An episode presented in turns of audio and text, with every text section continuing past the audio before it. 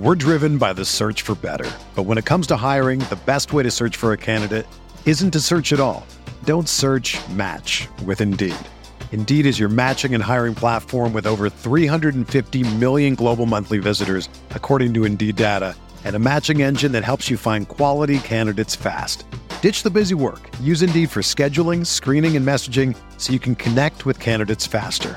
Leveraging over 140 million qualifications and preferences every day, Indeed's matching engine is constantly learning from your preferences, so the more you use Indeed, the better it gets.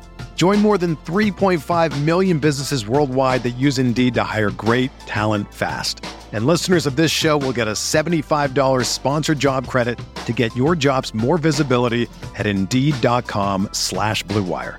Just go to Indeed.com slash BlueWire right now and support our show by saying that you heard about Indeed on this podcast.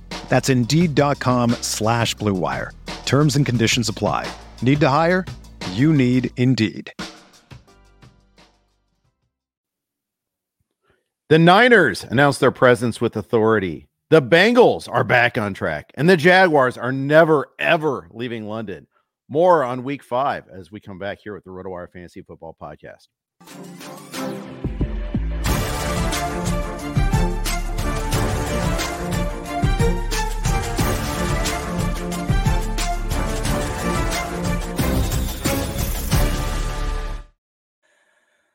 Hey, everybody. Welcome to the RotoWire Fantasy Football Podcast. Jeff Erickson here with Nick Whalen.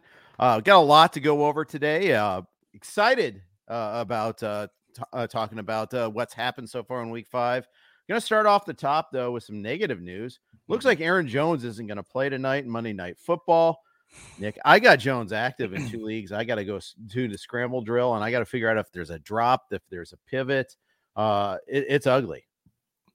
Yeah, I'll be doing the same thing in a couple of leagues. Uh, you know, I was just telling you off air. We got that report from, I believe it was Tom Pelissero of NFL Network about 15 minutes ago. I, yeah, we, we've been monitoring Aaron Jones throughout the week, but I, I thought with the, you know, the, the long week they played on Thursday a week ago. Obviously, you're traveling out to Vegas, but still 10 days uh, to, to kind of get Aaron Jones back to where he needs to be. We saw him on the field, uh, even in the second half after Green Bay fell behind big uh, to Detroit last week. We saw plenty of Aaron Jones in the second half, and maybe he didn't look fully like himself, and he did see a full snap load, but there was no there was no initial indication that that anything had you know turned for the negative after that game. So this is this is pretty surprising. You know, Pelissero revealed that he you know hasn't been 100 percent really for the last week and a half, hasn't been practicing in full. We we knew that, but you kind of figured Green Bay was being cautious and uh, that that that really kind of throws me into uh, a bit of a bind for fantasy purposes, but for this game as well. I, am on Green Bay in staff picks. I, I picked Green Bay in my article. I got them uh, in the Pick'em League as well, and you know, we kind of knew this would be a difficult game on the road at Las Vegas, especially based on the side of the Packers that we saw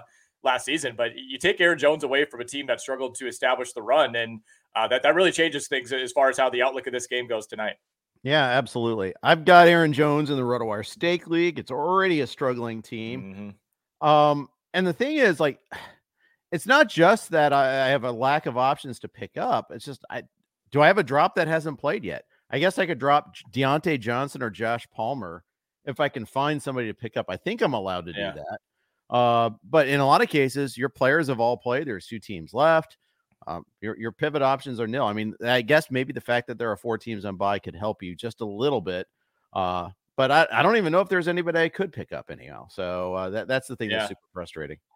Yeah, I'm going through that as well. I, I in the the RotoWire Vegas League, which was actually drafted for me by Tech Tim. So shout out to him. Yeah, uh, I, I, have Aaron Jones, Jahmyr Gibbs, and Kenneth Walker in that league. So it's it, you know obviously Walker's on a bye. Gibbs was ruled out somewhat surprisingly this past week uh, and now Aaron Jones. So I'm, I'm in a bind here. I mean, I'm, I'm gonna you know after this kind of try to find somebody from either of these teams to pick up.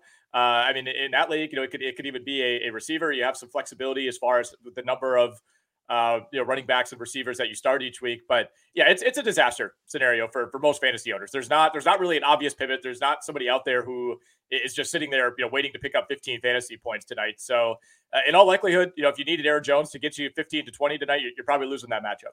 Yeah, I benched. Uh, by the way, I benched Zach Moss so I could start Aaron Jones ah, in the league. So. Perfect, perfect. Yeah, yeah we'll Moss, get to that he, later. Well, he didn't do anything this week, right? No, nothing, nothing. You know, he was totally marginalized because Taylor's back. Yeah, so that's before. right. Uh, nope. And it's on my fantasy league, so global player lock, so I can stop mm-hmm. looking for anybody to pick up because I can't pick up anybody. So there you go. There you have it. There. Good times. All right. Um, now we got our angst out of the way. Um, if you have Justin Jefferson, we're still uh, still on further evaluation of his hamstring injury. Speaking of angst, a lot of angst there, uh, but uh, we'll see what happens with him. Uh, they got the Bears this week, I think. So I you, you you need Jefferson on that wall. Uh, you know, he didn't do much last week against the Chiefs, but uh, we'll see. Waiting on that one a little bit there too. Yeah, it's one of those games where it's like Minnesota could probably still win that game without Justin Jefferson, but for fantasy, you absolutely want him out there going up against that Bears defense. And uh, yeah, we'll, we'll talk about the Bears at some point. Yeah, obviously, they played on Thursday night. Uh, the the offense finding its footing uh, mm-hmm. over these last couple of games, but this is still a defense that you absolutely want to be targeting in fantasy. And you know, we'll, we'll see how Jefferson, you know, kind of went out of that game against the Chiefs late uh, after you know making a cut and just kind of coming up lame. Um, you know, honestly, kind of amazing that it doesn't happen more often with the you know the kind of uh, I guess what severity of the, the, the suddenness of his movements. You know, you, you watch yeah. the the cuts that Justin Jefferson makes. It's a lot of pressure uh, on those ligaments and on you know the, the, the muscles in those legs. So we hope Justin Jefferson's okay. You know, we'll, we'll talk about some of the other injuries that we're monitoring uh, coming out of Week Five. We saw Daniel Jones go out uh, late in the Giants' loss to the Miami Dolphins. Uh, got some Tyrod Taylor action at the end of that game. To me, you know, Daniel Jones looked, I mean, he was sacked, what, six times. He was taking a number of hits. There was kind of one final hit to the head neck area that knocked him out of the game. It, it also felt like it was kind of over at that point. So you, you wonder how much that factored right. into the decision. But uh, nonetheless, uh, that, that's another big one. Yeah, exactly. Uh, so we'll be tracking all of those uh, and a whole lot more. I mean, just, I will say one more thing about Jefferson. It happened, you know, on making a cut. Yeah. Kelce aggravated that ankle, making a cut. In fact, mm-hmm. that looked a lot worse at the time, right before half. The way Tony Romo especially reacted, like, "Oh no." Uh, yeah, Romo Romo was talking like Kelce's career was over. It was it was kind of funny. I mean, and look, you know, you, normally you don't see you know the negative side of things on TV. You know, if anything, they, they try to spin it more positively. But you know, anybody who watched that play, you're, you're thinking, you know, I, I, know the word Achilles was trending. Like it didn't really strike me as an Achilles type injury. I mean, his leg just kind of it looked like it kind of got caught up and buckled. Right. But I certainly did not expect you know to, to come back from the final commercial of halftime and there's Travis Kelce like jogging around with his helmet on on the sideline. You know, at the very least, you're thinking, okay, he's probably done for this game, and hopefully, yep. this is you know a week to week injury and not season ending. Uh, but yeah, for him to come back in the game for the most part, look like himself, catch a touchdown, that was a, a huge, huge sigh of relief. Yeah, exactly. Um, so yeah, and, and I, I like I had to go somewhere, so I was like, oh, gonna have. I was telling people at, at my soccer game, oh, Kelsey got hurt. Now I got to scramble. In. Nope, or maybe mm-hmm. not. We'll see. I will say a couple of non-contact things on that turf in Minnesota. Wonder if that's kind of like an issue going forward mm-hmm. there a little bit there, but we'll see about that. Uh, let's start hitting the games. Let's start off uh, with the Thursday night game before we get into the happy talk. Uh, the mm-hmm. Bears and the Commanders. Nick, I'm in a league where I started off I, I, on Thursday night. I'm up against Justin Fields, DJ Moore, and Cole Kmet. Game over. I mean, my fantasy game was over by not you know eight o'clock uh, Thursday night my time. Yeah, I think in most leagues it was a 49 point week for DJ Moore, uh, and obviously if you have it paired with Justin Fields, that was pretty much game over for you after that one. Four touchdowns for Fields, 15 of 29 passing, 282.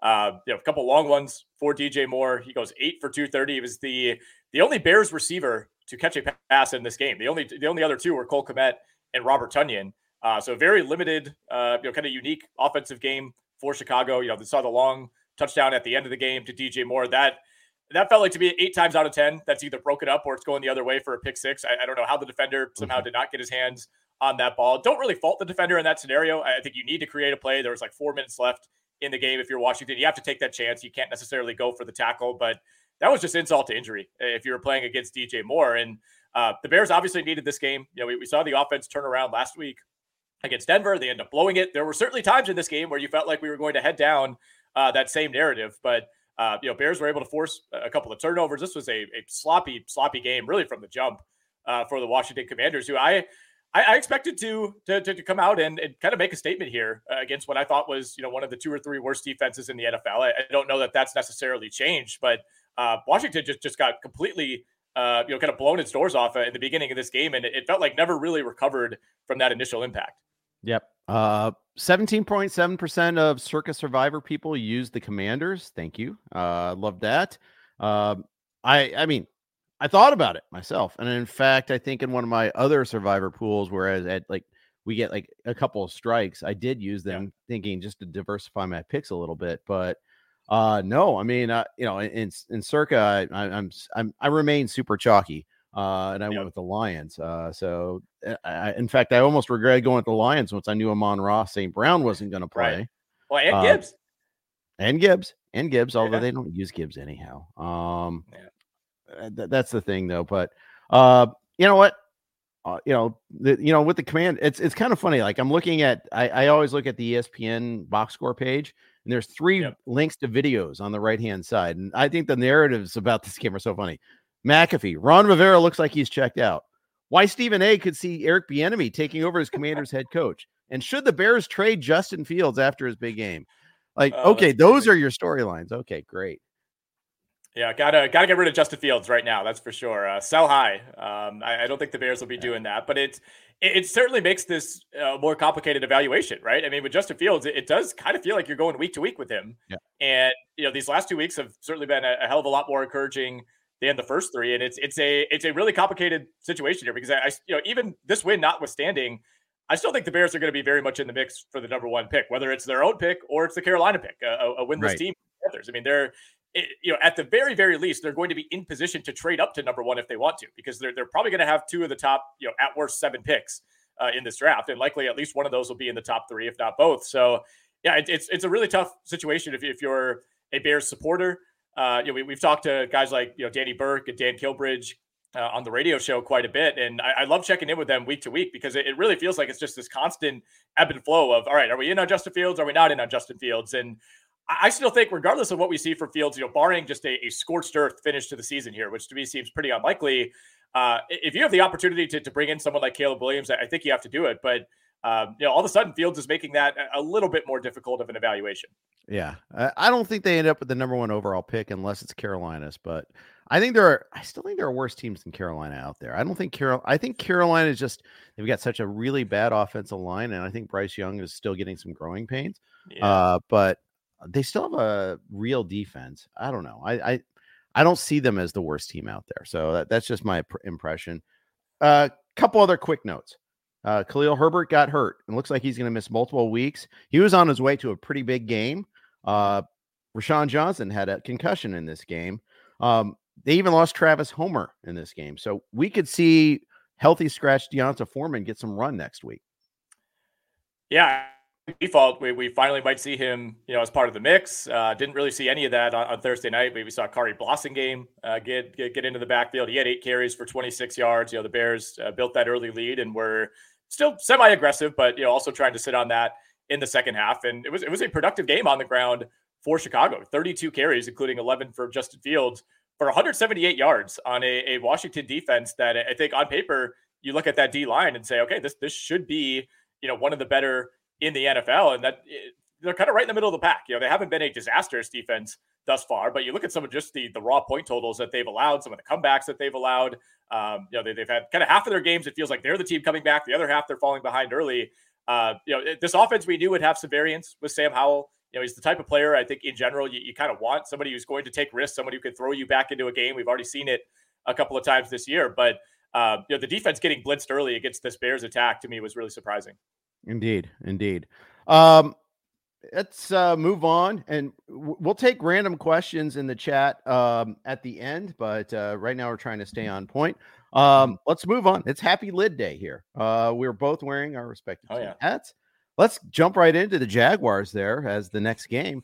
Uh, two two games in London, two wins, and this one was uh re- better represent representation of the Jaguars too. I, I, hope so. I hope this is the team they are. Uh, you, know, you look at the point total, 25. It's not going to blow you away, but I, I, think in a lot of ways this was this was in the conversation as the best game of Trevor Lawrence's career. Uh, he was still mm-hmm. sacked five times. The offensive line, even with Cam Robinson back, I think is is an issue. But you're going to go up against one of the best defenses in the NFL. Although the Bills, you know, we, we knew they lost Trey White last last week. They they lose Matt Milano in this game. They, they had a few other injuries, you know, kind of random depth pieces throughout this game. So there, there was some attrition. I think that affected the Buffalo side of things. But when Trevor Lawrence was clean, I think he was 11 of 13 passing.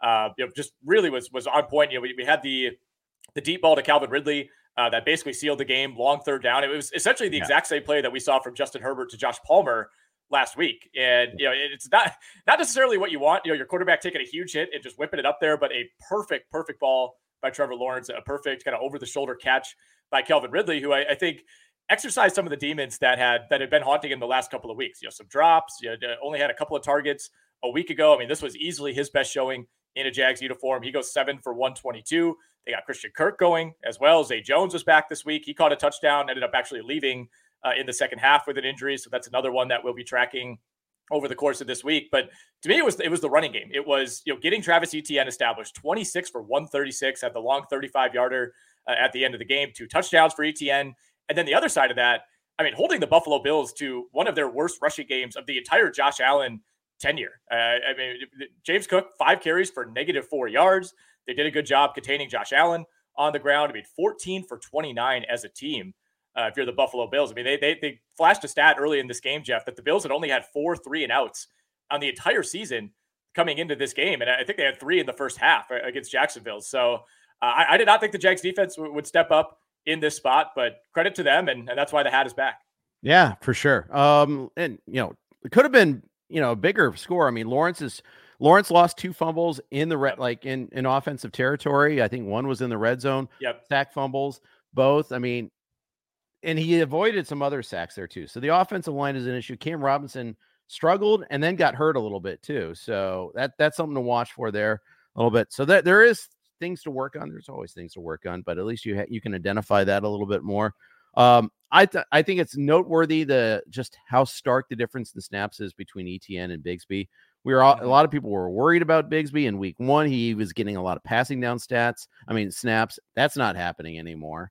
Uh, Etienne's getting a lot more targets this year. I'm encouraged by that as much as I am the running too. Four for 48 in the air. Uh, he looked fantastic in this game. Mm-hmm. I mean, I, I, think this was a reminder of just how special you know this guy is when, when you get him some space, and even even the touchdown run. You know, he's kind of looked like he was maybe going to be stacked up with the line and just bursts out of there uh, for 35 yards. I mean, just the, the, the suddenness, the you know some of the long strides that he takes for being a shorter guy. I mean, he's he's a tough player to bring down despite not being all that big. You mentioned the Lawrence fumbles. I mean, those were killers. Uh, one of them I, I, didn't think was his fault, just kind of got blindsided from behind. Uh, the second one, you just got to take care of the ball there. But both of those were inside the Buffalo 25 yard line. So at the very yep. least, you think you're getting field goals on those drives. Uh, you know, Bills had a, a quick touchdown late, right when it seemed like Jacksonville had kind of sealed it up. You know, four play drive, all of a sudden they score, turn it back into a five point game. Jags punt. Uh, and, and, you know the Bills kind of have like two desperation plays and, and, ended up fumbling on on what appeared to be some sort of hook and ladder uh, attempt. But uh, yeah, frustrating day for the Bills offense. Uh, again, could not get the running game going at any point. You know, they were just five of 12 on third down. The Jags finally, finally got it going on late down situations, Jeff. I love the aggressiveness. You know, we, we didn't see so many short passes. You know, they racked up almost 500 yards of total offense. Uh, in terms of total plays, 82 for Jacksonville, 54 for the Buffalo Bills. Obviously, Jacksonville won the time of possession battle pretty handily. 10 of 18 on third down. That's been the biggest thing for Jacksonville. I, I don't think yeah, I've been down on the Jags just because I, am a you know dumb reactionary fan. But hmm. th- that's that's really been the difference for them is they have not been able to convert. Not not you know it's not, you're not asking them to convert every third and twelve, but it's it's the third and ones, the third and twos that have been holding this team back. Right, when you're converting those at better than a fifty percent clip. Uh, I, th- I think this is the Jags offense that we envisioned. Indeed. Speaking of dumb reactionary fans, I'm wearing my Bengals lid here, and I, I thought I thought that the Cardinals should have been at least a pick 'em, if not a favorite against the Bengals. I was wrong about that. I'm very happy to be wrong about that, Nick. Uh, yeah, you know uh, uh, the, the, Bengals again. They have their issues still too. They still need to protect Burrow better. They need to stop the run better. But at least for one day, things were kind of back to normal. Burrow to Chase was just unstoppable. It really is true. Chase is always open. I, I mean, you kind of forgot that Tee Higgins wasn't playing in this game, right? Because Ja'Marr Chase was was so dominant. Uh, you know, Trent Irwin, Tyler Boyd stepped up with some big catches as well. But this was it was all about Chase. I believe he set the franchise record for catches, 15 yep. for 192 and three scores. Uh, it was not an overly efficient day for Joe Mixon. He goes 25 for 81, but needed him to run some clock uh, in the second half. You know, getting off to a big start, I think, was key for Cincinnati, right? I, mm-hmm. I think mm-hmm. last week they had the the long drive that kind of stalled out. You get a field goal there. Um, and from then on, the the offense couldn't do a whole lot. I mean, they scored a touchdown on their first drive, a field goal on the second drive. Credit to Arizona for climbing back into this game, though. I mean, Arizona got punched in the mouth. All of a sudden, you know, it's 14 10 Cardinals with back to back touchdown drives. midway through the second. Bengals go three and out after that. And you're like, oh man, oh okay, here, are we doing this again? Uh, yep. if, if, you're Cincinnati, and then you know the, the following drive, another long one, 13 plays, they get stuffed at the goal line on fourth and goal, and immediately pick six right after that. Like that, that to me is when this game truly flipped because Arizona had all the momentum, uh, you know, coming off of those two touchdowns, coming off of that stuff, uh, and then the, the just awful pick six by Josh Dobbs uh, felt like flipped this game just before halftime. Bengals get the ball coming out of the second half, put up another touchdown, and once it got to ten points, I know Arizona scored on its next drive, but you, you just kind of felt like Cincinnati was back in control. Yeah, um, I was a little worried after Arizona scored again on their next drive because again, yeah. that was when Demercado got was just running very effectively. Like, stop of all people. Run. Yeah, I mean, you know, the other guy from TCU, uh, right. Uncle Ted asks, is he a must add? Um, he he's a might add. I mean, he faced the Rams this upcoming week. I could think of worse matchups. I could think of better ones. Uh, I you know, a lot depends on Conner. A lot depends right. on Ingram to see if he's back, and you know how much are they going to run? Rondale Moore is going to steal some of those carries too. Uh, yep. So that that's also something to watch for a little bit there too. But uh, yeah, uh, you know, there's a sequence at the end of the second quarter which I thought turned the game. Bengals are down 14-10. They get stuffed on fourth and one.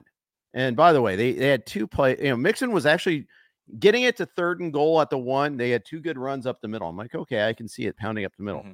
They failed twice running it up the middle. Second one, the fourth down play was really close, but was clearly short. His knee was down. Uh, but I still was in favor of it because the Bengals still had their three timeouts. Mm. Field position could still matter. And then obviously the pick six happened, and that's another one of the range of outcomes of things that could happen. And uh, that that play right there turned the game. All of a sudden, you you know, yep. Cardinal instead of the Cardinals feeling good about themselves, they give up the pick six. They're trailing at halftime. They almost got picked again before halftime. Logan Wilson almost had another pick, but big game changer there. Um, and I, you know, Cam Taylor Britt you know, got the, the, the return for the touchdown. They did a great little zone blitz, uh, zone blitz that confused Josh mm-hmm. Dobbs. Dobbs had his worst game of the year. Um, pretty big, big sequence there. Yeah, I, I, think the other thing with Dobbs, I mean, outside of throwing the two picks, he, he lost a fumble as well that turned into points for mm-hmm. Cincinnati. Mm-hmm. Uh, they kept Josh Dobbs contained on the ground, and this was really the only team that's been able to do that so far, right? I mean, he's not Lamar Jackson; he's not racking up you know 85 yards every week, but he's. It's felt like each of these previous four games, there's been a couple like backbreaking, you know, second and long, third and longs where Josh Dobbs yep. is, is ripping off a 20 yard run, and I think that had to be a point of emphasis for the Cincinnati defense. You know, not having Josh Dobbs involved as a runner whatsoever. Uh, it, his longest run of the day was two yards. I mean, it was yep. just not a factor. Uh, that was huge for Cincinnati on defense, and you know, on the on Demercado, it, to me, it depends 100 percent on Conner. Like we have no idea, uh, you know, what's going on with that knee. We haven't had an update yet today. Uh, I'm not sure if we'll get that today or tomorrow, but. Uh, you know, he was able to jog back to the locker room. Like this didn't look like a, a devastating injury necessarily, but obviously did not come back into the game. So uh, I, am not rushing out to pick up Demercado until we know that, that James Conner is at the very least, you know, 50 50 to play next week. If that's the case, then yeah, I think you go grab him. Um, you know, they'll, they'll, likely, you know, get Corey Clement involved uh, to some degree if, if, James Conner is unavailable. But I really like what I saw from from Demercado on, on somewhat of a limited basis. Yeah, I, I agree with you on that one there. Um, yeah, the fact that they didn't go to Clement at all. Uh, maybe it's just they weren't. Yeah. He wasn't ready for that or something. I don't know. Didn't take a single I, snap. It was it was a little odd. Yeah. So uh, yeah, and unfortunately, we're in leagues where we have to make waiver moves on Tuesday night, so yep. we won't know unless the, the Cardinals say any, anything today because we know they won't say anything tomorrow. Uh, mm-hmm. Tuesday being like the quietest news day of this of the the weekly schedule mm-hmm. there, unless you're one of the Thursday night teams. So anyhow, uh, we're on the Blue Wire Blue Wire Network. Here are their ads. We're driven by the search for better. But when it comes to hiring, the best way to search for a candidate isn't to search at all. Don't search match with Indeed. Indeed is your matching and hiring platform with over 350 million global monthly visitors, according to Indeed data, and a matching engine that helps you find quality candidates fast. Ditch the busy work. Use Indeed for scheduling, screening, and messaging so you can connect with candidates faster. Leveraging over 140 million qualifications and preferences every day, Indeed's matching engine is constantly learning from your preferences, so the more you use Indeed, the better it gets. Join more than 3.5 million businesses worldwide that use Indeed to hire great talent fast. And listeners of this show will get a $75 sponsored job credit to get your jobs more visibility at Indeed.com slash BlueWire. Just go to Indeed.com slash BlueWire right now and support our show by saying that you heard about Indeed on this podcast. That's Indeed.com slash BlueWire. Terms and conditions apply. Need to hire? You need Indeed. Whether you're a world-class athlete or a podcaster like me, we all understand the importance of mental and physical well-being and proper recovery for top-notch performance. That's why I'm excited that Unifyd Healing is sponsoring podcasts on the Blue Wire Network. Unifyd Healing is a new and super innovative global network of wellness centers powered by Energy Enhancement System, or EE System. If you haven't heard of the EE System yet, then you'll want to listen up. This technology promotes wellness, deep relaxation, purification, and rejuvenation. Wherever you are across the globe, access to a center is easy and affordable. Interested in experiencing the EE System technology for yourself? Go to unifydhealing.com slash bluewire to learn more and find a center near you. That's unified, U-N-I-F-Y-D, healing.com slash bluewire. No material or testimonials on the Unifyd Healing website are intended to be viewed as medical advice or a substitute for professional medical advice, diagnosis, or treatment. Always seek the advice of your physician or other qualified healthcare provider with any questions you may have regarding a medical condition or treatment and before undertaking a new healthcare regimen, including EE system. Without the ones like you, who work tirelessly to keep things running, everything would suddenly stop. Hospitals, factories, schools, and power plants, they all depend on you. No matter the weather, emergency, or time of day, you're the ones who get it done. At Grainger, we're here for you with professional grade industrial supplies. Count on real time product availability and fast delivery. Call clickgranger.com or just stop by. Grainger for the ones who get it done.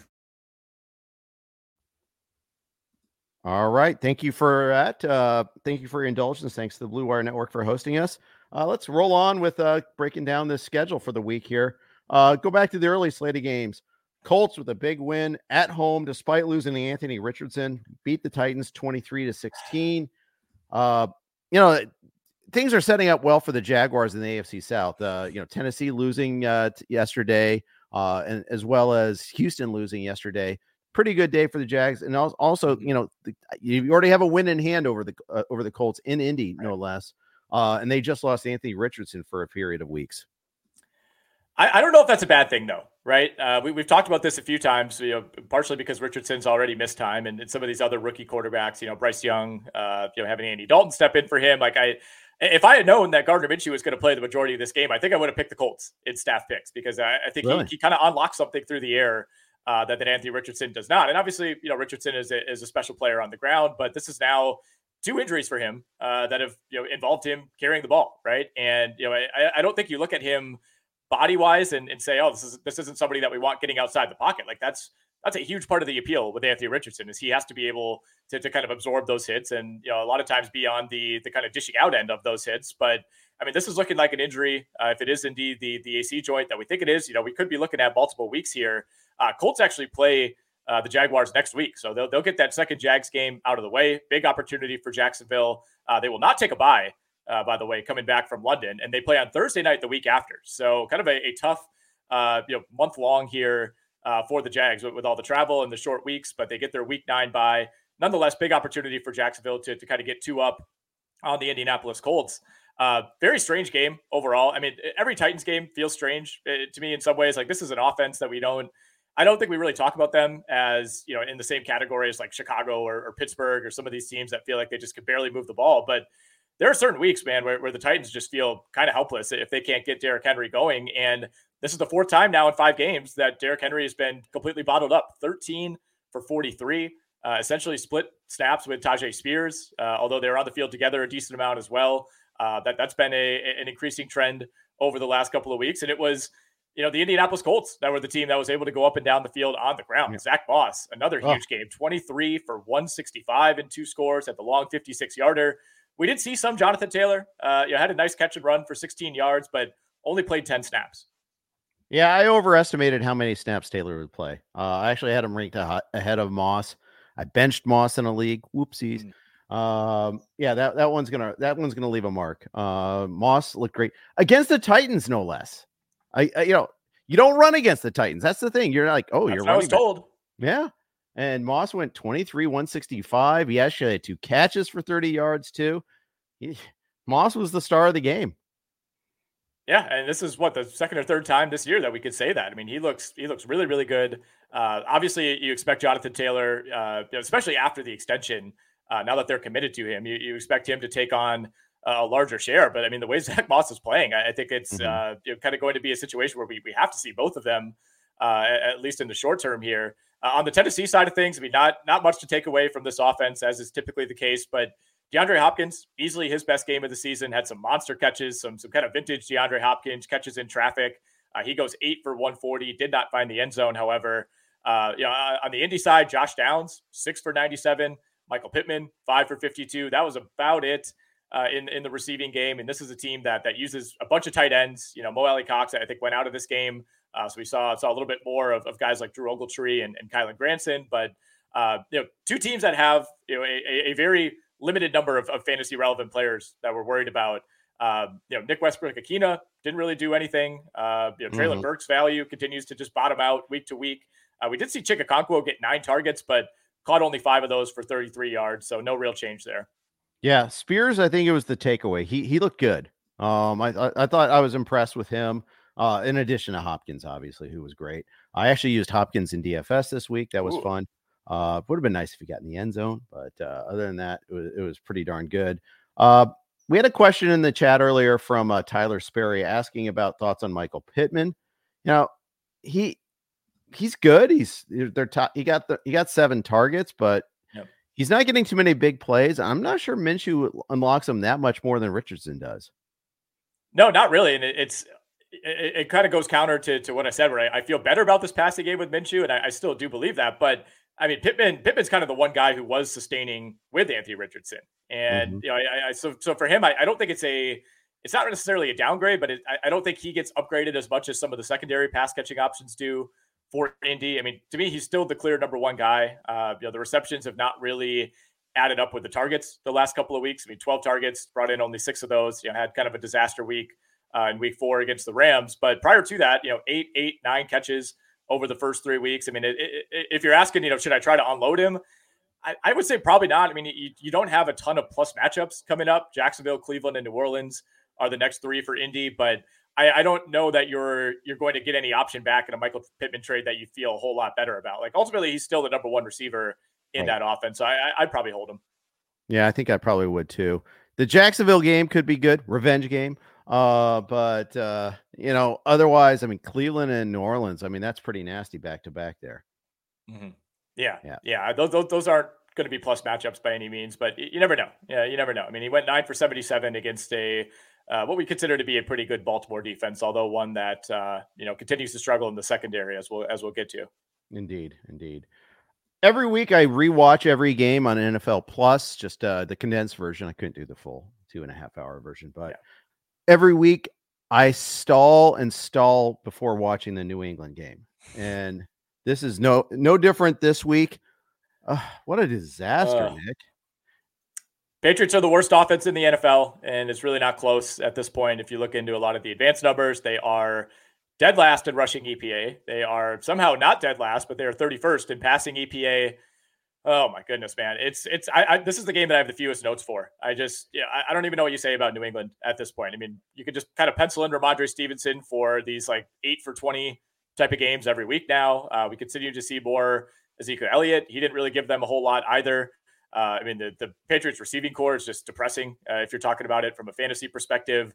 Uh, you know, it's interesting because we, we've seen a couple of these like back against the wall, you might lose your job type of games from some other quarterbacks this year. Um, you know, Desmond Ridder, for example, I thought played about as well as he could have this past week. You know, Zach Jones or Zach Jones, Zach Wilson uh, has kind of staved off, uh, you know, some of the questions that, that he's been facing the last two weeks. And I was wondering, like, can Mac Jones do the same? You know, coming off of a disaster game last week, and he get back on track? and he you know, at least kind of quell some of this skepticism and some of this vitriol that's been directed at him.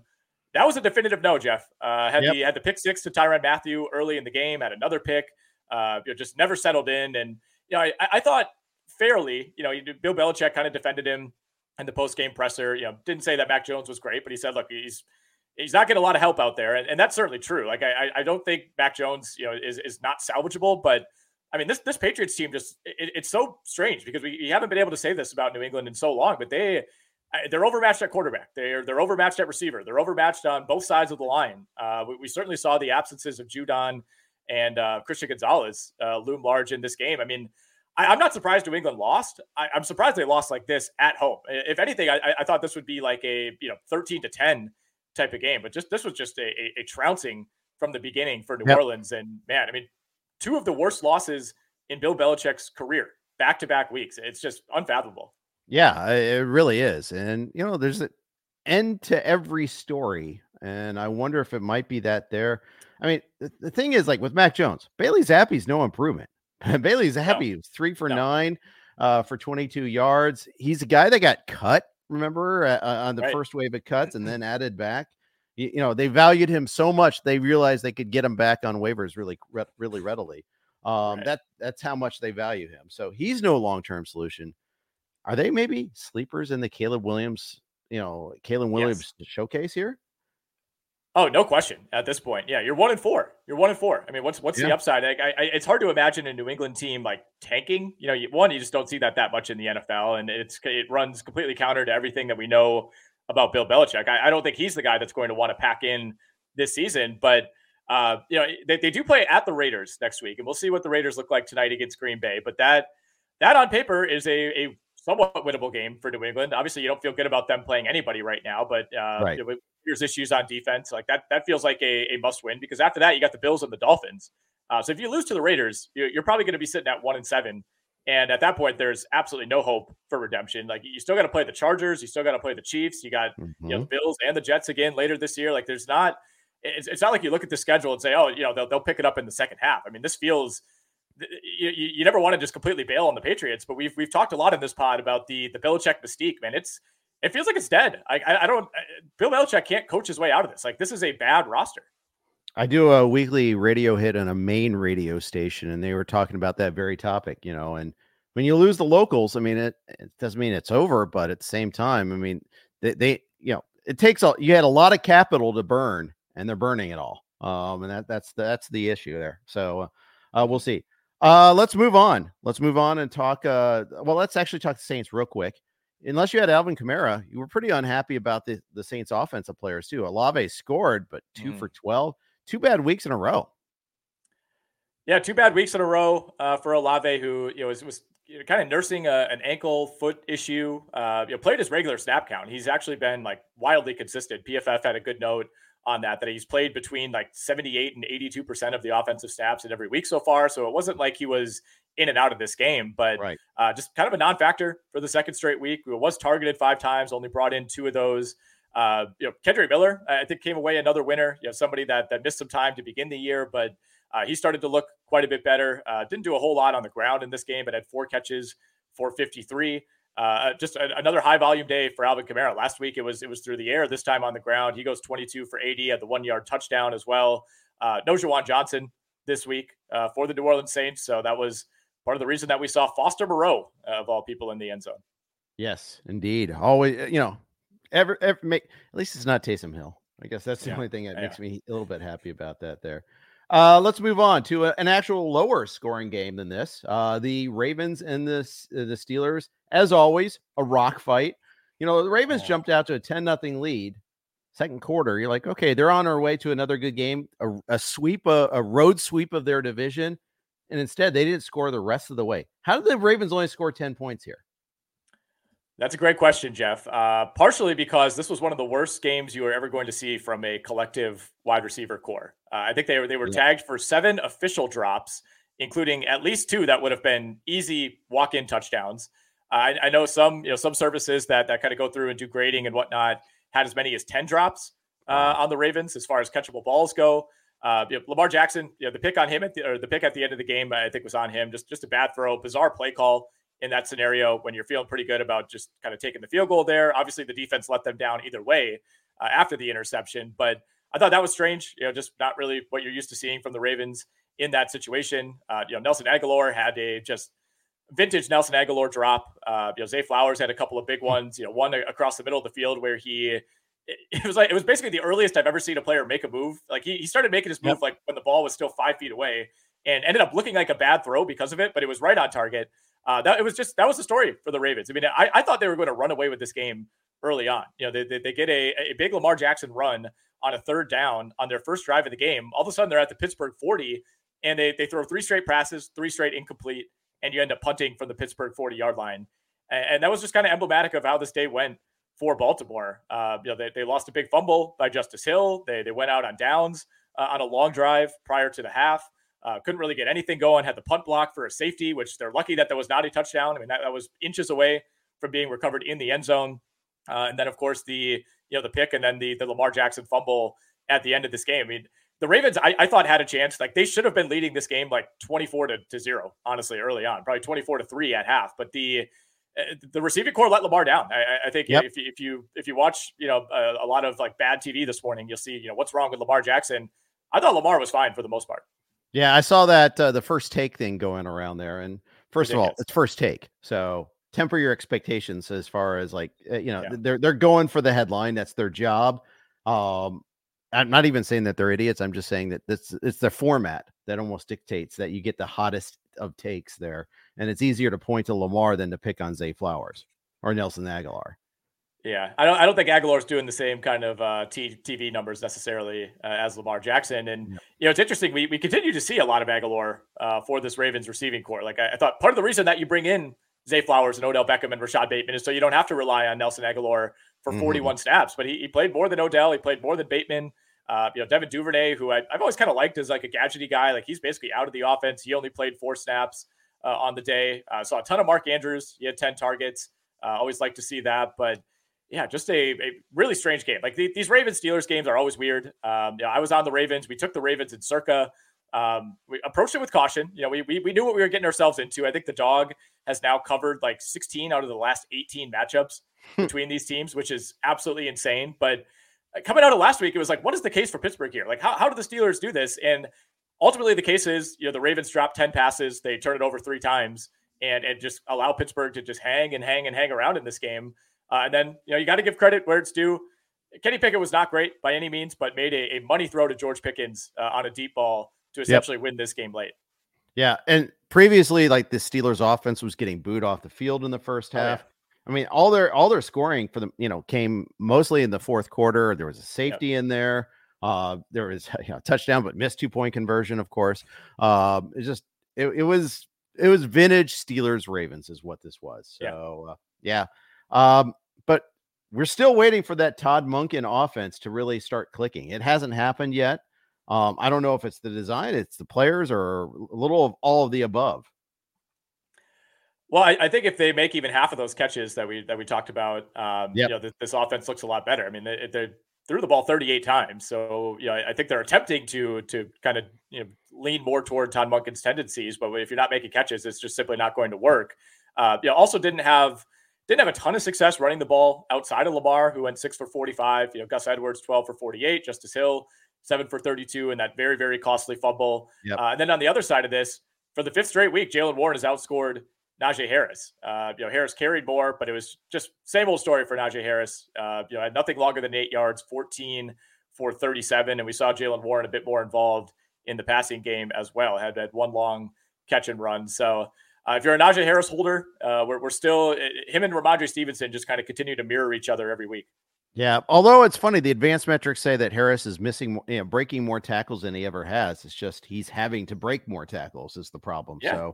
So um, it's not like he. I, I, don't feel like Harris is washed. I just feel like the offense is washed.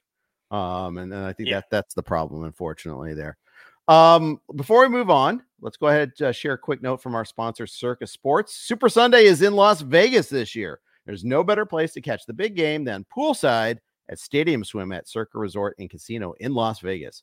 A massive 143 foot screen with booming game sound, plus view special pyrotechnics and visual effects throughout the game. Grab the best seat in the sun with day beds, poolside boxes, cabanas, and more. Don't miss Stadium Swim's big game party, February 11th, only at Circa Resort and Casino in downtown Vegas. Space is going quickly. For more information and to book your seats today, go to circalasvegas.com. That's circalasvegas.com. Big thanks to Circa for sponsoring us all year uh, we will uh, be sharing more with them. And in fact, I'll be talking about the Circa Survivor contest in a moment. Uh, we we also been doing Circa Pick'em as well. But first, let's talk a little Houston and Atlanta. This was a game like this is one of the first ones I did a rewatch for actually because I was kind of intrigued to see it. Mm-hmm. Uh, I feel like this was like a lot was left on the field in this game.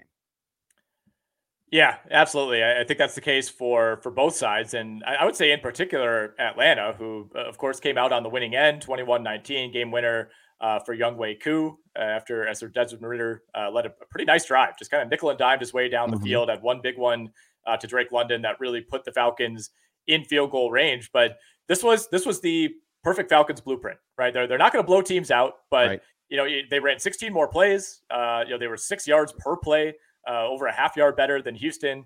Uh, piled up almost 450 yards uh, of total yardage in this game and won the time of possession 36 to 24. Like that is that is exactly what you want to be doing if you're the Atlanta Falcons. And I, I, thought this was another pretty encouraging game for Houston. Uh, you know, really encouraging game for for CJ Stroud, who continues to look good. Still is not thrown a pick. Uh, did lose Tank Dell in this game, which can't believe I'm saying this, but is actually a pretty, pretty big deal uh, for this Texans offense. Uh, we saw Dalton Schultz catch the only touchdown uh, through the air for the the Houston Texans from CJ Stroud. Kind of went with a, a field goal rate approach here uh, offensively. Uh, big day for Ka'imi Fairbairn if you're holding him in any leagues, Jeff. But um, yeah, weird game where, where Atlanta you know was just kind of swung back and forth the entire time. I, I will say I did not have did not have a ton of faith that that Desmond Ridder was going to be able to lead this team down for a score, you know, especially after the defense, you know, gives up that backbreaking touchdown uh, on third down, right? I think it was yep. it was third and nine, and you're thinking, okay, you know, you got to get something here. I, I, didn't necessarily even kind of consider that they would go for the end zone there. You're more concerned about getting yourself into a manageable fourth down that you need to uh, mm-hmm. convert, and you know, really nice throw from Stroud finding Dalton Schultz in the back of the end zone, but uh, th- this to me felt like I don't know if I'd go as far as to say like the best game of Ridder's career, but 28 of 37 for 329 and a touchdown without an interception. Uh, also added a rushing touchdown. Yeah, I mean, this is exactly the type of game he needed, I, I, think, to stave off those Taylor Heinicke calls. Yeah, um, you're absolutely right about that. I, I actually thought we might see Heinicke in this game. Uh, yeah. It was to that point, and I, in a super flex league, I was stymied at QB, so I had I, I, I took a chance on seeing if maybe one of these backup QBs would come in. That's how bad it was for me. There's just no, no one starting on the available on the waiver wire, but uh, didn't work out. But uh, Ridder 329, and yet his receivers, I mean, his pass catchers really didn't have big fancy days. I mean, Kyle Pitts seven for 87. You'll take that in a PPR league. Same with Drake London, six for 78. Plus the you know Drake London, you get the bonus of the 22 passing yards as well. Uh, and yet though, it's like it, it, it was you know Ridder with a rushing touchdown. It was Bijan with a receiving touchdown. Bijan was kept in check all day, and he lost a fumble in this game too. Uh, I feel like Atlanta. I, I mean, I feel like Houston tried to key on the running game. I thought that that their whole thing was yeah. we're gonna make we're gonna make Desmond Ridder beat us, and he, it was working until that final drive. I think that's how every team should approach Atlanta, right? Is okay, yeah. we, we want to limit Bijan and Algier, and we want to make Desmond Ridder beat us. Like I, think that is that's exactly uh, what the blueprint should be, and and they executed it for the most part. But but Desmond Ridder did, did beat them, right? And it, it, was a lot of short passes, like you said. That's how that's how Kyle Pitts, you know, got to to seven for eighty seven on 11 targets. Uh, you know, kind of the same story for for London and Jonnu Smith. Uh, Smith also lost a huge fumble in this one too. Yep. And when you say Atlanta left points on the board, I mean they were they were in clear field goal, if not touchdown territory, had it not been for that fumble. Yep. And the Bijan fumble, I think, was at was at like their own 25 or 30. Uh, so that led directly uh, to points for the Texans as well. Both of those very very costly. Uh, did not see a turnover on the Houston side of this one. Um, but yeah, I mean, still going to be frustrating for Kyle Pitts. Uh, you know, it was out snapped still by Jonnu Smith in, in this game. Uh, so you, you, you like what you see as far as the final yardage and target numbers for Kyle Pitts, but I, I don't think there's a lot of data that suggests that that's going to be sustainable week to week, especially you know if they continue to use Jonnu Smith as heavily right. as they have. So I, I, don't think we're really out of the woods here by any means on Kyle Pitts. He played 40 snaps to 49 for Jonnu Smith, and that's 40 of a possible 76. I mean, Kyle Pitts is not even on the field for almost half of the, the Falcons' plays. It's crazy. It feels like anytime there's a running play, he's not going to be in there. Um, and, no. and and that's kind of a tip for the defense too. Yeah, it could very well be. Uh, tangentially related, Uncle Ted asks, pick one of these tight ends, Ferguson Schultz, who who could get a lot of volume next week if uh, if uh, both uh, Dell and Robert Woods, who got banged up in this game, if both of them mm-hmm. are out, Schultz should get a, a, pretty heavy volume, or Zach Ertz also in that mix. So I think it's like a week to week proposition. Ferguson, Schultz, and Ertz are all going to be playable player, you know, playable tight yeah. ends. Yeah, those are all kind of in the same grouping for me. I, I actually really like what I've seen out of Jake Ferguson, and you know, last night's game just got so out of hand that uh, it was hard to to judge a whole lot. I mean, we saw Cooper Rush with what like eight and a half minutes left in that game. They get the Chargers next week. I think that's certainly an exploitable defense. So I, I think I would give if we're just talking like who are you starting next week, I would lean Jake Ferguson. But yeah, you can make a case for any of those guys. I think if Dell and or Woods are out, I'd go Schultz. Um, and I think Ertz has got volume, and he actually scored last uh, this yesterday, yeah. but he, he's probably third on that list for me. Uh, all right, let's move on to the next game here. Uh, and that game is Detroit beating uh, Carolina Panthers 42 24 in this one. This game really wasn't in doubt, Nick. Uh, Detroit jumped them early, was 14 nothing really quick. Aidan Hutchinson had a, a really awesome interception uh, off a screen pass. Uh, David Montgomery delivered early. Um, and and then of course Sam LaPorta, another tight end that you know it, it did a podcast this week uh, with uh, John Hecklin, and we talked about all the uh, tight end angst out there. But if you have Sam LaPorta, you're feeling pretty pretty good right now. You're feeling great about it, and you're feeling great about that pick. If you're Detroit, I mean that that looks like it's going to be a a, a player who not only pays dividends for this season, but is going to be a, a huge, you know, big time foundational player mm-hmm. for that organization for the next decade. So that that's looking like a home run. Uh, you know, as we mentioned earlier, no Jahmyr Gibbs in this game. We knew that would mean high volume for David Montgomery. Uh, that was once again the case. 19 for 109 and a touchdown for Montgomery. Had a long one uh, that came after a second consecutive uh, immediate turnover by the uh, by the Carolina Panthers. This was a a 14 to seven game. The Panthers got a big stop on fourth down, get the ball back, and immediate fumble by Miles Sanders. That turns into a long touchdown drive for Detroit. Carolina gets the ball back.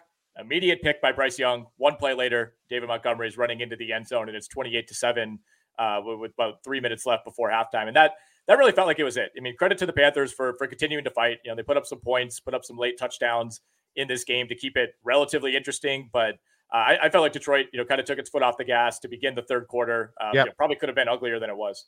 Yeah, they had a big injury in this one. Uh, cornerback Emmanuel Moseley t- uh, tore his ACL. He had just come back from a torn left ACL. He tears yeah. his right ACL this time.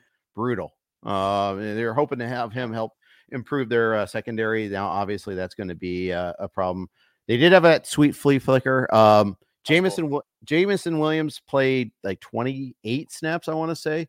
Didn't do much. In fact, alligatored unarmed uh, a yeah. ball over the middle exactly the sort of thing that's going to drive Dan Campbell crazy. Exactly, exactly. Yeah, that was kind of the big takeaway was that that drop. If he did bring in two other targets, but just for two yards, basically, uh, you know, trying to get him out in space, failed to mm-hmm. do that. Uh, you know, still encouraging. I think that he played 28 snaps. Uh, that was, I believe, more than he played in any game last season. So that you know, if nothing else, it looks like he's kind of hitting the ground running and is ready to go physically. But yeah, not the most encouraging return for Jameson Williams. You know, not really getting anything down the field for him.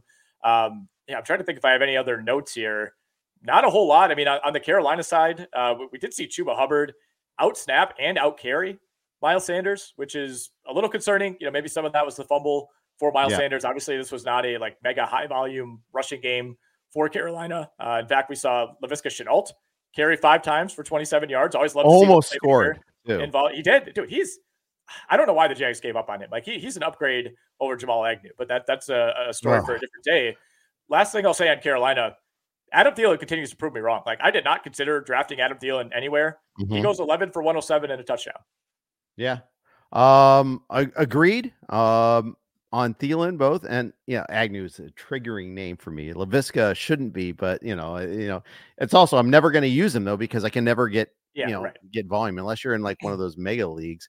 Uh, the, you know that the Lions got stopped on a fourth down, but then Sanders had coughed up that fumble right after that, and that was a bad fumble too.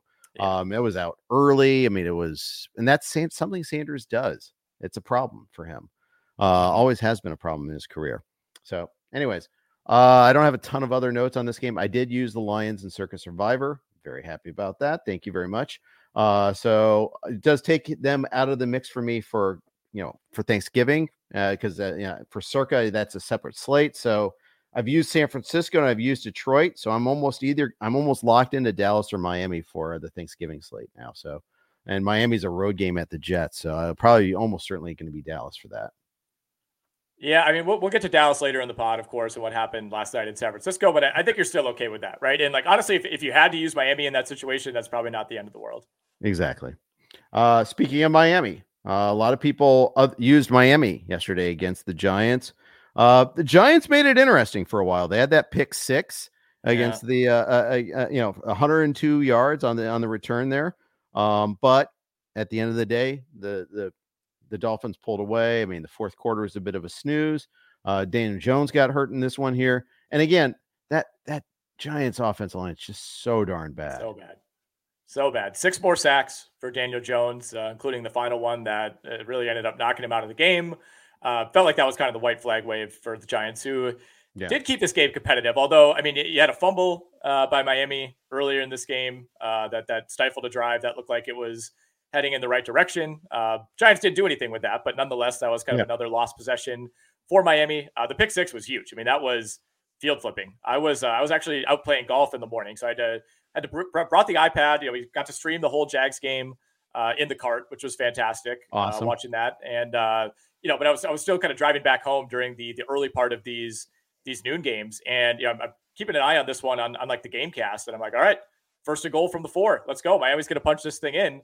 And then all of a sudden, like the, the entire app just like refreshes and you know, points on the board for the Giants. I'm like, what the what the hell happened? Like the last thing that crossed my mind is like, oh yeah, Tua probably threw a pick in the end zone and it was 102 yards uh, returned. And that's exactly what happened. Um, you know, Tyreek Hill, it looked like had a chance to chase him down. Good last second block by the Giants uh, to, to kind of get that cavalcade going. But really, outside of that, I, I didn't. I, I, think the final score is closer than this game actually was. Uh, you know, not only did you have the pick six, which was massive, had another yeah. really uncharacteristic interception from Tua. It was actually reminiscent of, of one of the picks that Mahomes threw last week, where he had a man kind of running wide open and just just tossed it right over his head for a pick. Know, we mentioned the other fumble. It was a it was a sloppy game for Miami. I mean, they they dramatically lost the you know total plays battle, the time of possession battle. You know, a lot of quick drives for Miami, a lot of long, unproductive drives for New York. But still, Miami nine point seven yards per play is just ridiculous. Two hundred twenty two rushing yards. Yeah, I mean they're they're at this point now where when they play a bad team like the Giants, like this this was like a like a B minus day for the Dolphins, and they're they're still cruising to wins just because of how ridiculously efficient that offense is. Indeed, indeed. I mean, and is there anything more comforting knowing that you have Tyreek Hill right now, aside Man. from Christian McCaffrey, maybe? Um, I used Jefferson over him in DFS and regret it. I regret yeah. it. He is he is just a machine, man. He's so good. He is. He really is. Um, so not too many huge takeaways. We're going to obviously check Jones's status heading coming heading into the week. Uh, it could be Tyrod Taylor that you're picking up in super flex leagues this week. Ooh, I love um, that. I, I, w- I will say we should talk about De'Von Achane, who had another big day. He finished 11 for 151, 76 yard touchdown, accounting for the bulk of that yardage. He is now second in the NFL, Jeff, in rushing yards. He's 37th in total carries, 71.1% success rate, according to Pro, uh, Pro Football Reference. That is number one in the NFL by a mile. Uh, and right after him are D'Andre Swift and Jalen Hurts. Uh, you know, when you th- like when you think of who's run through the biggest holes this year, it's D'Andre Swift, and and Achane is still blowing them out of the water. By comparison, Christian McCaffrey, who I think is the best running back in the NFL and has a great offensive line, his success rate is only 55%. So that kind of puts into perspective just how crazy this has been for Achane. 12.1 yards per attempt on the season. Uh, obviously, you know, those if you're ripping off like a 70 yard touchdown every week, that's going to skew the numbers a little bit. But for sure, it, it, it weirdly feels sustainable, right? Like it, normally we'd say, oh, this is just a flash in the pan from this this rookie. I, I mean, they got the Panthers next week. That's a defense that's better than the Giants, but has, has certainly sh- shown some leaks. Uh, after that, the schedule does toughen up a little bit, but man, Miami has just become so fun to watch. If you take away his 76 yard touchdown run, which you can't, which would be dumb if you did, but Achane was still 10 for 75 in his other carries. I mean, wow. that's still seven and a half yards a carry for crying out loud. It's insane. Yeah, it really is. And you know, this is this is some you know pretty deep stuff at this point. But Salvon Ahmed was inactive in favor of Chris Brooks. Uh, so you do wonder if Ahmed, you know, if his roster spot is maybe in jeopardy once Jeff Wilson comes back. Um, yeah. yeah, I, I like really stupidly two weeks ago. I was like, eh, I don't know. I kind of want to see it again with Achane. Uh, we'll see when Jeff Wilson's back. Uh, yeah, not really worried about that anymore. I mean, if anything, right. I think he, he looks better than Mostert. Yeah, and Mostert still ran well, but he's definitely now he's definitely a, uh, a, a lesser option. Mostert ten for sixty five, but Achane got a lot of the yeah. early snaps too. Is uh, somewhat yeah. noteworthy there as well. Um, okay, let's move on. Uh, yeah, that's the end of the early slate. Let's hit the afternoon games. Uh, Philly and the uh, Rams. Uh, kind of a modest output for the Eagles against a pretty good defense. Let's be fair in in the yeah. Rams. Uh, 23-14. Uh, we saw Dallas Goedert come back to uh, come back to life this this time, and it came at the expense of DeVonta Smith. Yeah, huge game for Dallas Goedert. We've been waiting for this one. Uh, he had been just a, a, huge disappointment through the first four games, but got him going early. Uh, he finished eight for 117 in a score. Uh, like you said, kind of a no show from DeVonta Smith, but another big game for AJ Brown. Feels like they've made a point to get AJ Brown more involved these last three weeks, and that's showing through. Uh, yet another game for Philly where you know, they, they were in control virtually the entire game. They, they looked like the better team.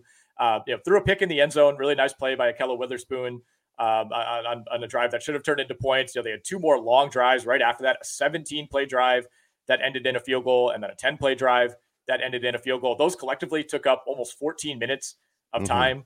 Um, you know, had it went out on downs late in the game as well. So it, it, we we don't really see Philly, you know, slamming its foot on the gas as much as last year when it felt like they were finishing drives like that. It felt like always ended in a touchdown for Philly. Uh, you know, they, they are struggling a little bit more, you know, on third downs, especially in the red zone. But uh, you got to feel good about the defense here. Uh, you know, despite Cooper Kupp getting loose, Puka Nacua, you know, those guys combined for 15 catches, uh, almost 200 yards. Other than that, they were able to bottle up uh, the Rams' running game and uh, you know come out with a win and a cover. Yep. Uh, looking at the target split for the Rams, 12 for Kupp, 11 for Nacua. is is this a harbinger of what we're going to see going forward? Can they coexist like this? I think they can. I, I, really think they can. I was so anxious to see how these guys were used, and it's just they almost feel interchangeable in some ways, right? I mean, it's it's uh, one of the like strangest and most unlikely like elite wide receiver combinations that we've ever seen, right? I yeah. mean, Cooper Kupp and Puka Nacua are like arguably a, a, top five duo in the NFL, if not like top three at this point, with some of the injuries that we've had. Uh, yeah, I, I, think this was a, a pretty nice blueprint if you're especially if you're in a Nacua holder, right? Like we, we knew Cooper Kupp right. would come back, and whether it was this week or next week or the week after, like you know what you're getting from Cooper Kupp. Uh, so on one hand, it was great that he was just back to being that guy right away. I mean, he, he to me looked like full speed Cooper Kupp. Uh, but even more encouraging to see both of these guys get theirs uh, in the same game. They get the Cardinals, the Steelers, the Cowboys, and the Packers in their next four games. So uh, you know, I think that Cowboys secondary is certainly looking more exploitable the Steelers are just week to week. Who knows at this point? But I think you like your chances to get loose against Arizona next week. Yeah, for sure. Uh, the odd man out for the uh, for the uh, Rams, Van Jefferson, two snaps, yep. two. You know, remember people were like, "Oh, we got to take, we're going to draft him." You know, before mm-hmm. Mm-hmm. obviously emerged, but when we knew Kupp was out, everyone thought, "Okay, Van Jefferson's the guy." Well, he's not only not the guy, he's not even a guy anymore. He, he's out of the picture completely there. Uh, yeah. Tutu Atwell's uh, eclipsed him as well, and uh, Atwell's definitely gotten hurt by this, but by yeah. uh, Kupp returning, he only had five targets, but at least he's on the field, so there is that. Yeah, um, interesting there. I don't have any really too many other notes in this game. I, in fact, if I have DeVonta Smith, I'm not that worried, but it is frustrating knowing that he is second fiddle. He's kind of like a poor man's Jaylen Waddle at this point. Yeah, I, I, think that's the case, and yeah, it's, it's, just not quite as productive of an offense as Miami. But no, no reason to panic. I mean, that's just kind of what happens sometimes. Like he's a very high end number two, but when your number one is AJ Brown, you know there there are going to be certain weeks where you end up being marginalized. And I think the good thing is like if a if a defense is, is shutting down DeVonta Smith, that means the other guys probably getting loose, and there are going to be weeks where where that reverses. You know, we've seen that over the last couple of years. And and what you mentioned with with Tutu Atwell yeah, I, there was a kind of a period there where you, you, felt okay about starting him. You know, he's ripping off big plays. Like he's still going to be on the field. He played 50 snaps. He played almost the same number as Nacua and Kupp. But I, I, think we're we're now in the territory where okay, maybe maybe you can hold on to him if, if you have a roster spot in case Kupp or Nacua were to go down, but uh, probably not really startable at this point. Yeah, I think you're right about that one there. Um, the let's go to the Hackett Bowl next. Let's go to Jets and Broncos. Uh, if you like field goals, this was your game. Um, if you like baffling mistakes, this was your game. This was not a game we're going to be putting in the Louvre. Seven field goals made. So yeah, I mean, if you're really into kicking, I don't, I don't know what the Louvre stance is on on kicking, but yeah, huge day for Greg Zuerlein. Um, you know, decent day for Wil Lutz. That's uh, that's about it. Um, you know, I we we actually opted to take the Jets in in Circa Million, so this Good. was a bit more of a sweat than it needed to be. That that last fumble return was a a moment of jubilation uh, for John for and sure. I. Uh, nice, nice, three and two week, uh, despite losing the two games that we thought we were like the biggest locks in Buffalo and Baltimore. Uh, but this was a nice way to to kind of end the afternoon slate. I mean, I, I, think a lot of a lot of kind of how we thought this game would play out ended up happening, right? Like everybody was on Breece Hall this week, especially in DFS circles, and he yep. goes 22 for 177 at the 72 yard touchdown. It kind of felt like it felt like that long run was coming at some point. There, there were a couple kind of near misses, and then finally uh, he breaks that one off. Mm-hmm. I didn't think Zach Wilson was all that good. He, he, made made some nice throws. Had a big one. I think it was to Tyler Conklin on a third down uh, to to I wouldn't say ice this game, but put the Jets in a much better position when it started to get dicey late. Uh, yep. Uh, but this wasn't this wasn't you know Zach Wilson just going out and single handedly beating the Broncos. I, I, don't think any of our questions about Zach Wilson have been vanquished.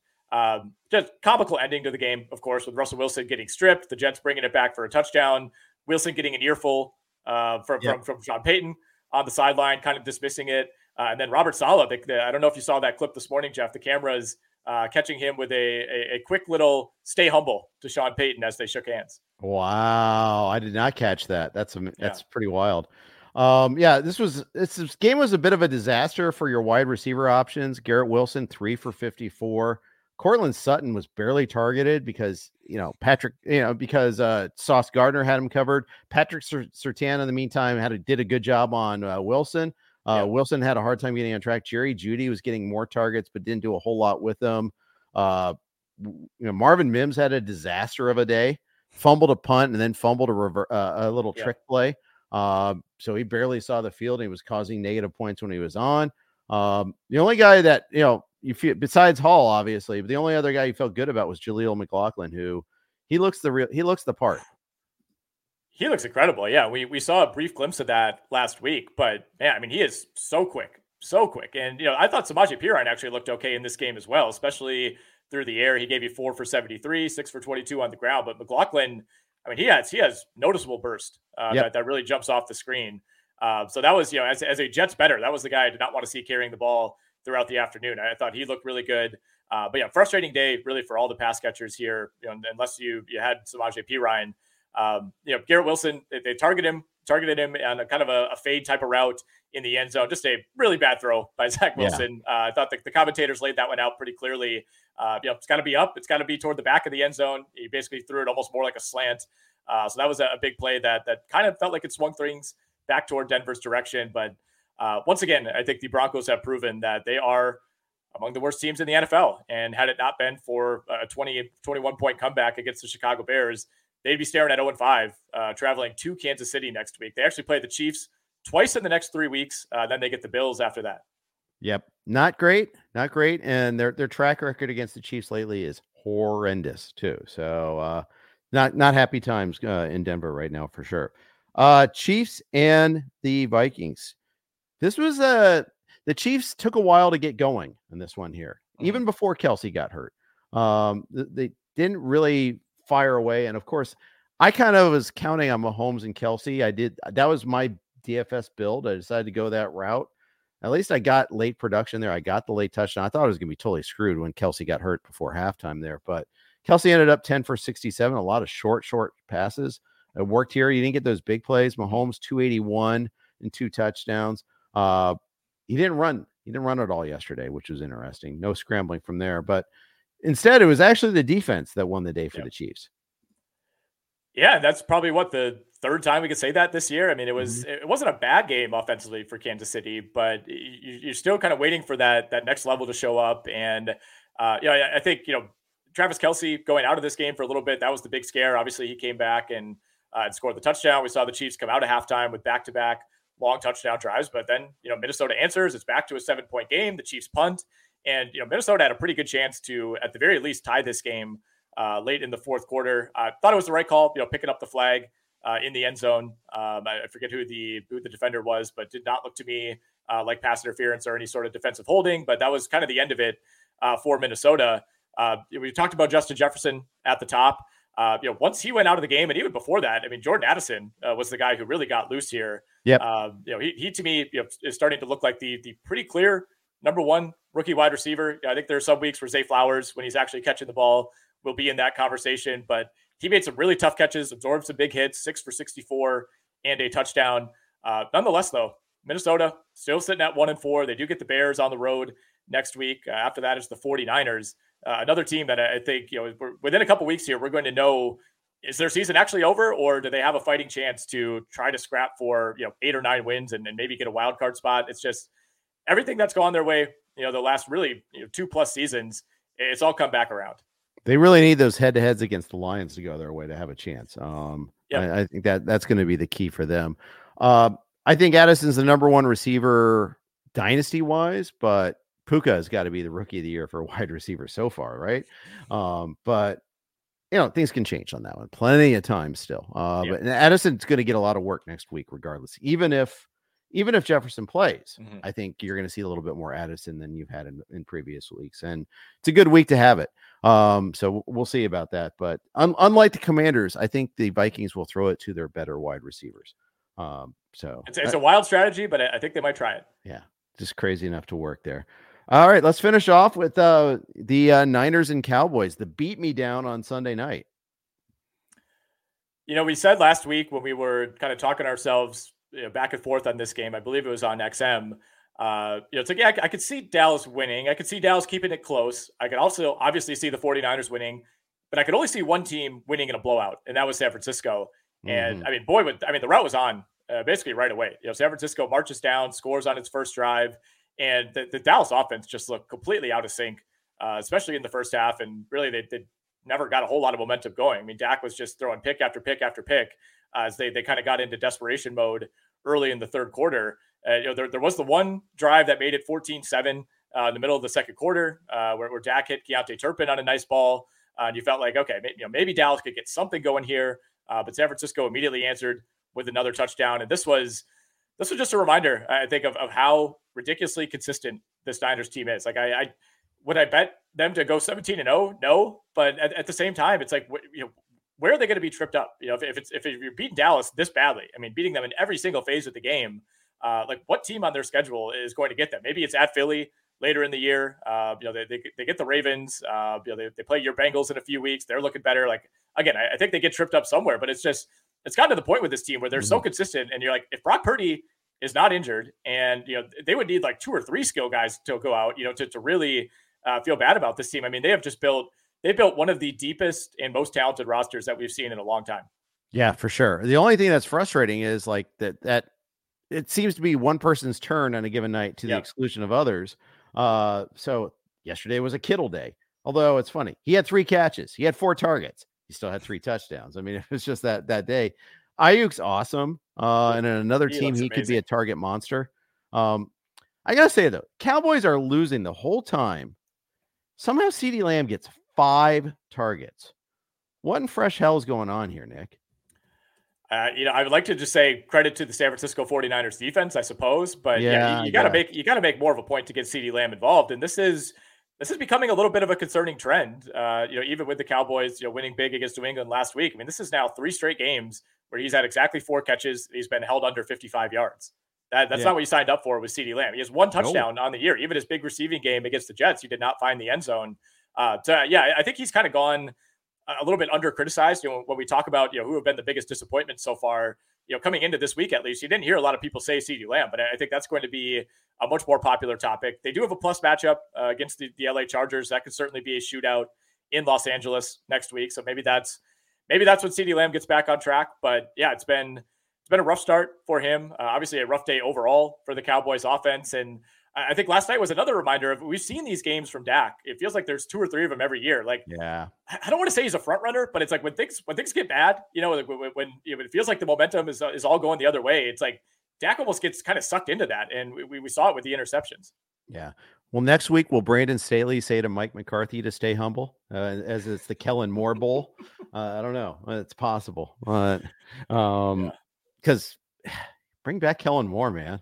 At least he yeah, would have fed seriously. CeeDee the ball a little bit more. Uh, just I don't know. I, and the thing is, they couldn't stop San Francisco either, so they couldn't get close. going. Dak was terrible. I mean, he's getting sacked a decent amount too, getting pressured, but still three picks, three sacks. I mean, game over. I mean, Pollard lost a fumble. I mean, everything went wrong in this game. Yeah, it was it was a disaster for Dallas. It really was. Uh, you know, I, I, think this was this was a huge game, uh, more so for Dallas than than for San Francisco to kind of prove that you're in that same category. And yeah, I know after the game, you know, Micah Parsons said, "Yeah, we just had a lot of mistakes, a lot of things didn't go our way. We still think we're on their level."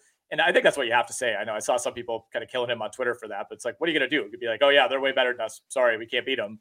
Um, I, I, still think talent wise, they they they are relatively close, but the Niners are on a different level. And like you said, it's almost it's almost become a bad thing for fantasy because you can't.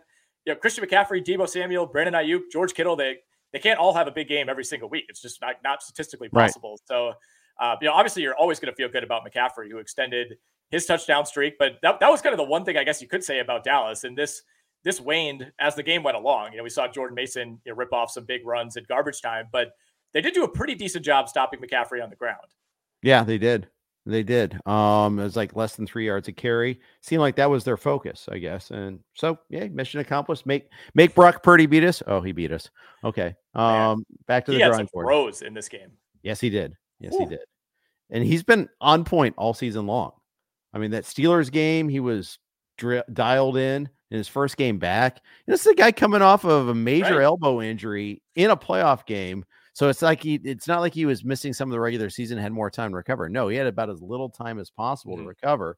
And not just a playoff game, but the NFC championship game. Uh goes from that to looking better than ever. Uh just, you know, what a scouting coup to find Purdy in the draft.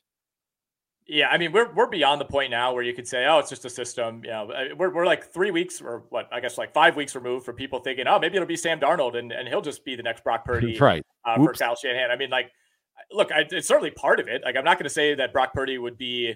Uh, he's seven to one to win MVP right now. By the way, opened at fifty to one. I don't think he'd be seven to one to win MVP if he was the quarterback of the Carolina Panthers. So you know, certainly right. there's there's some infrastructure credit here, but I don't know how you could watch Brock Purdy and, and just think he's a system quarterback. I mean, I think last night was just yet another reminder of how dialed in this guy is. Some of the accuracy on those throws across the field.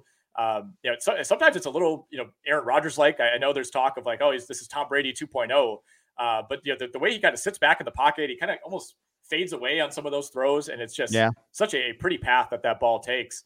Um, so yeah, I mean, if you if you bet Brock Purdy at 50 to one before the year to win MVP, I, I actually kind of like that bet. I don't know if I'd make it at seven to one right now. Uh, yeah. obviously, you know, guys like Mahomes and Tua and Allen and Hurts will have something to say. Even McCaffrey on his own team. I, I, think this is actually this is actually a really interesting debate. Like, let's say the Niners go 16 and one. They're clearly the best team in the league. Like, I, I could see Purdy and McCaffrey almost splitting votes. I know it's not a running back award anymore, but I, I still watch this team and think McCaffrey is really what makes it go. Yeah, uh, for sure. And I th- I think he's definitely still in the mix too. And he did get his score, so he's continued his touchdown streak, which is pretty impressive too. Um, yeah, it, it is if you're drafting today, are you drafting CMC first? Are you going to draft Tyreek Hill first? Are you going to, you know, now that Jefferson's hurt, it's kind of unfair, but yeah, right. Knowing what we know now, yeah, I was thinking about this last night watching the game. Like CMC took some huge hits. There was one where his, his yeah. helmet was like knocked kind of sideways, and I'm like, oh yeah, I kind of forgot that this guy's like a huge injury liability. And there's something like since he's come to San Francisco, I feel like that that has kind of evaporated. Like it's still in the back of my mind, you know, mm-hmm. that that he had all the mm-hmm. injury issues in Carolina so for that reason, I, I, think I would say Tyreek Hill, but I mean either of those guys are, are a rock solid choice. I, I, also think I mean we didn't we knew Miami's offense would be good. We didn't know it would be on this level. Exactly, exactly right. All right, I th- we've covered every game. Anything else you want to add before we take off? no, not too much, man. I mean, I'm excited for for Packers and uh, Raiders tonight. Uh, obviously, if Aaron Jones doesn't play, that that certainly makes me feel a little bit uh, queasy about my, my Packers pick here, but uh, mm-hmm. interested to see Green Bay can bounce back. It's been a long time since that Thursday night uh, atrocity against Detroit, and I, I, think we've kind of gone week to week on the Packers. It's like, you know, are they good? Are they not good? Are they just an average team? I, I think this game will tell us a lot. Uh, going on the road uh, to a Las Vegas team that is very, very beatable. Uh, and if Green Bay struggles again tonight, I, I think we might have to kind of do a recalibration as far as what the upside is there. But excited for that. You know, we're, we're just three days away from Thursday night football as well. The, the cycle continues. Indeed, it does. Uh, Chiefs and Broncos on Thursday Ooh, night. Boy. So should be fun one there. All right, everybody. Thanks for listening uh, to the podcast. Thanks to Circa Sports for their sponsorship. Thank you for your comments in the forum. Take care. Have a good day. Everyone is talking about magnesium. It's all you hear about. But why? What do we know about magnesium? Well, magnesium is the number one mineral that 75% of Americans are deficient in. If you are a woman over 35, magnesium will help you rediscover balance, energy, and vitality. Magnesium supports more than 300 enzymatic reactions in your body, including those involved in hormonal balance. From functional medicine doctors to mental well being and female hormone experts, we all know that magnesium is the one mineral to improve all aspects of well being and health. But which one? Magnesium Breakthrough from Bioptimizers, the trusted choice recommended by leading experts with seven best absorbed forms of magnesium to ensure your body receives the support it needs for overall well-being. Go to bioptimizers.com slash balance today and use code BALANCE10 for 10% off. Support your journey to wellness at B-I-O-P-T-I-M-I-Z-E-R-S dot com forward slash balance. Magnesium Breakthrough from Bioptimizers, your foundation to optimal health and vitality.